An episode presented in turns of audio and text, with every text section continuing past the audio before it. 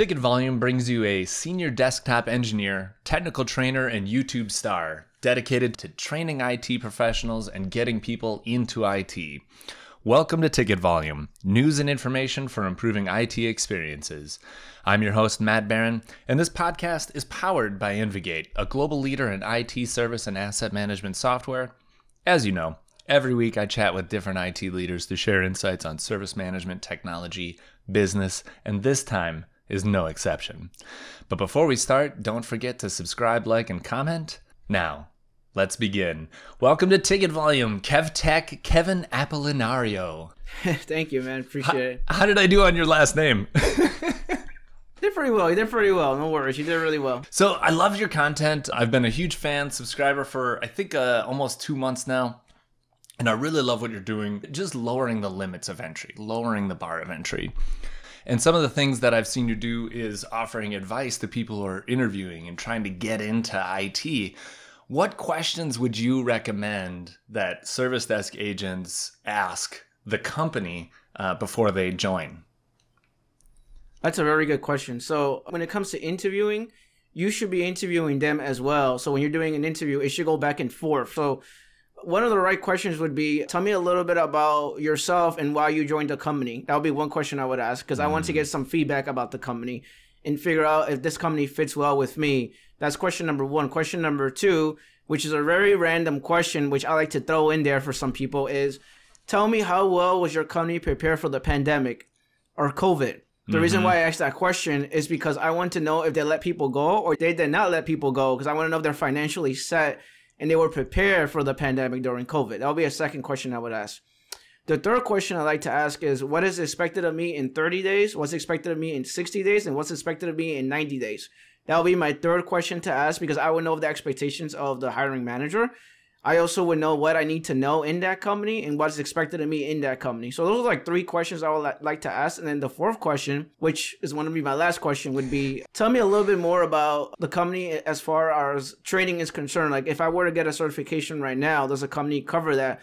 Will the company let me do that? Is, is that okay with the company? So I could be a better technician for the company. So those are the questions I would ask. Four yeah, questions. Those are great suggestions. I specifically like that last one because a training budget is another indication of financial stability, and also like investing back in the people.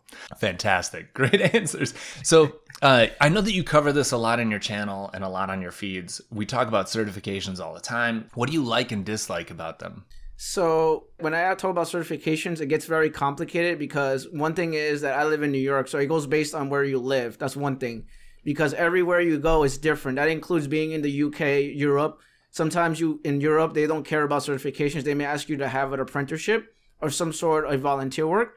They care more about experience, less about certifications.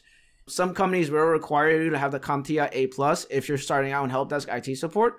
It varies from company to company. That's one thing. And then the second thing would be, if you're trying to do other, I guess, other avenues of I T, you may have C C N A, you may need to have C C I S P, you may need to have Security Plus.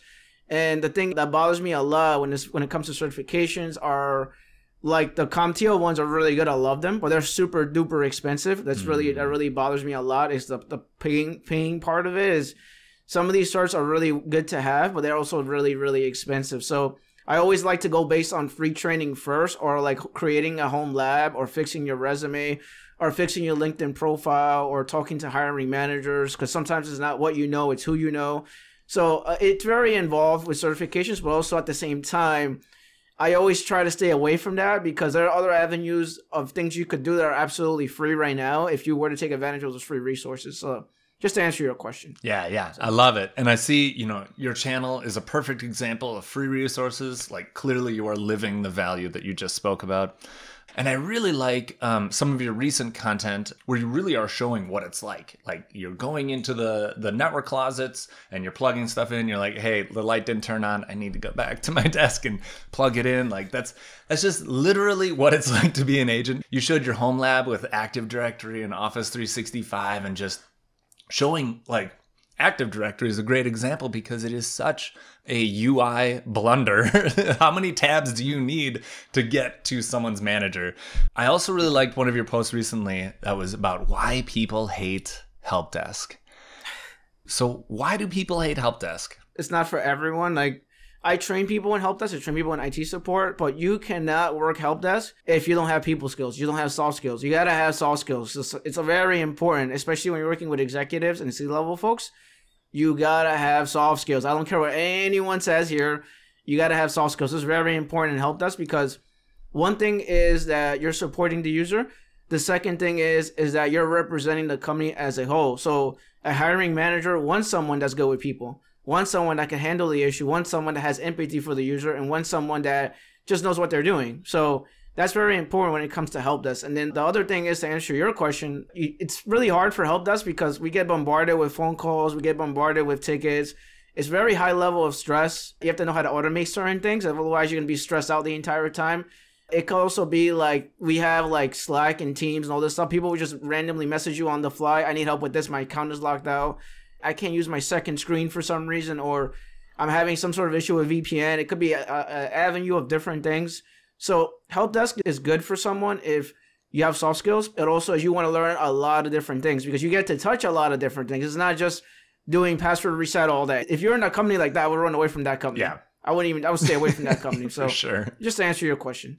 So. Yeah, that's really good. You know, you're right. You are going to learn like forty systems. You're not going to be in depth into Workday, right? Like you're not going to know the ins and outs of Salesforce, but you're going to be uh, basics. You're going to be able to reset passwords, maybe some integration stuff. Maybe you help them with navigation. But yeah, for learners, that's a really good point. If you want to learn a lot, service desk is definitely one of those roles.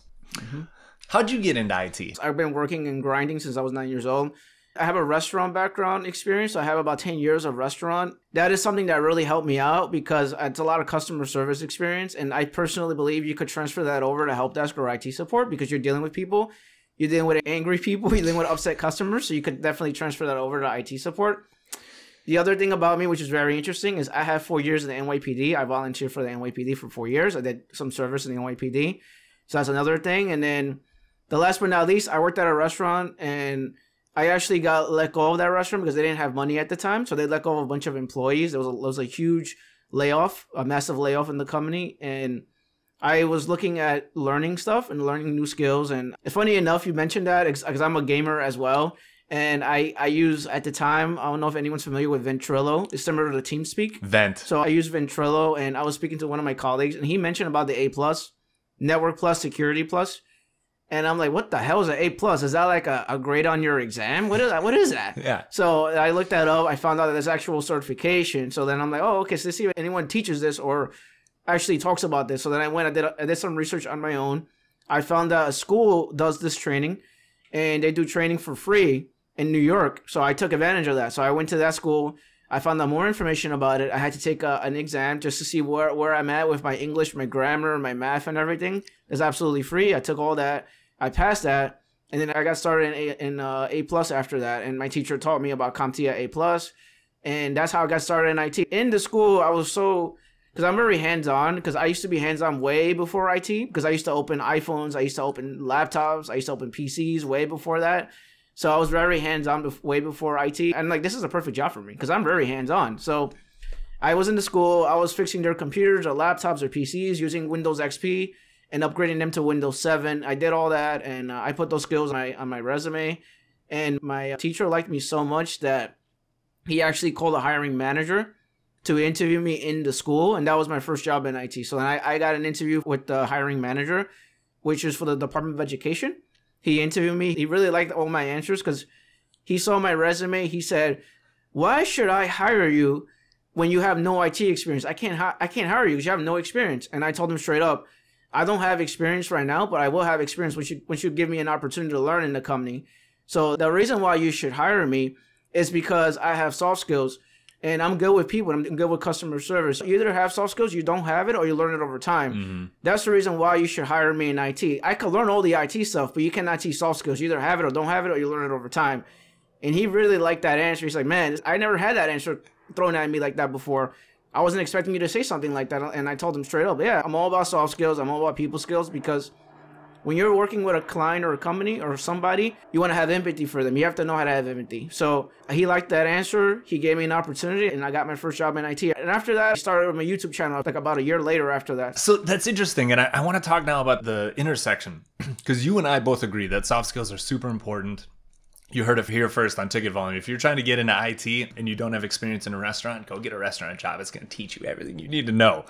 But what do you think about certifications and soft skills? Have you ever taken a course or a certification around soft skills? My experience comes from restaurant experience, and yeah. also it also comes from working my first job in I T, and then I worked for an M S P company as well, and mm. when I worked for the M S P company, I learned about soft skills really fast because I worked with a lot of executives and C-level folks. And this is going to be like a crazy story because I worked with executives and they literally, they drop you, they put you down a notch yeah. when you're too technical. Mm-hmm. So they say, I don't understand what you're talking about. I need another I T person. So you either explain it to me in a non-tech way, or I'm going to ask you to leave, or I'm going to ask for another person to explain this to me in a non-tech way. Yeah. So that that actually, like, working in an M S P company and working with different vendors and different companies, nonprofit, profit, asset management, different hedge funds, it's taught me a lot about soft skills and taught me a lot about interacting with people and trying to break it down in a non-tech way, because I've been in a room where you're like the senior support person, and then the C the C-level folks, they they put they peg you down a notch and they make you like make you like be like, you know, you gotta I'm gonna ask you to leave. So that's just my experience with that. So you have to know how to you have, you need soft skills. It doesn't matter what job you work, even cybersecurity, you need soft skills. Yeah, those executives, they're kind of like Gordon Ramsay. If he comes into your restaurant, you're like, oh gosh, I better be the best. mm-hmm. Mm-hmm. Oh my yep. gosh, Kevin, that's fantastic. So where can people learn more? Where can people connect with you? So you could find me as KevTech I T Support on YouTube. I have a website called Kev Tech I T Support dot com, and that website has a bunch of free resources. It has other YouTube channels that I'm friends with. I'm friends with big YouTube channels, small YouTube channels. I have a lot of friends in cybersecurity, so if you go to that website, you'll find resources in there for free. I do training for veterans as well. You can find that in there as well. KevTech I T Support on Twitter. Find me on Discord as well as KevTech. So I'm all over the place. That's a little bit about me. So just search for yeah. KevTech. You'll find him. Awesome. Yep. Thank you for joining us on Ticket Volume, Kevin. Thank you. Appreciate it. And to our audience, thanks for listening to this episode. We've got a bunch more out there, so make sure to subscribe to receive an alert every time there's a new one. You can also submit a specific topic or guest or recommendation by just DMing me, or find us on Ticket Volume's LinkedIn page. And speaking of that, if you like the podcast or want to share feedback, please leave a review. You know how the algorithm loves interactions. This podcast is brought to you by InvGate, the all-in-one I T service and asset management system that helps organizations with world-class I T support teams. If you're looking for a solution to build your help desk without the headaches of year-long implementations, you will love InvGate. In fact, I T teams from NASA, Toyota, and McDonald's use InvGate to manage requests, automate workflows, and centralize inventory data so they can focus on delivering better service. Thanks for hitting play, and I'll see you around the way.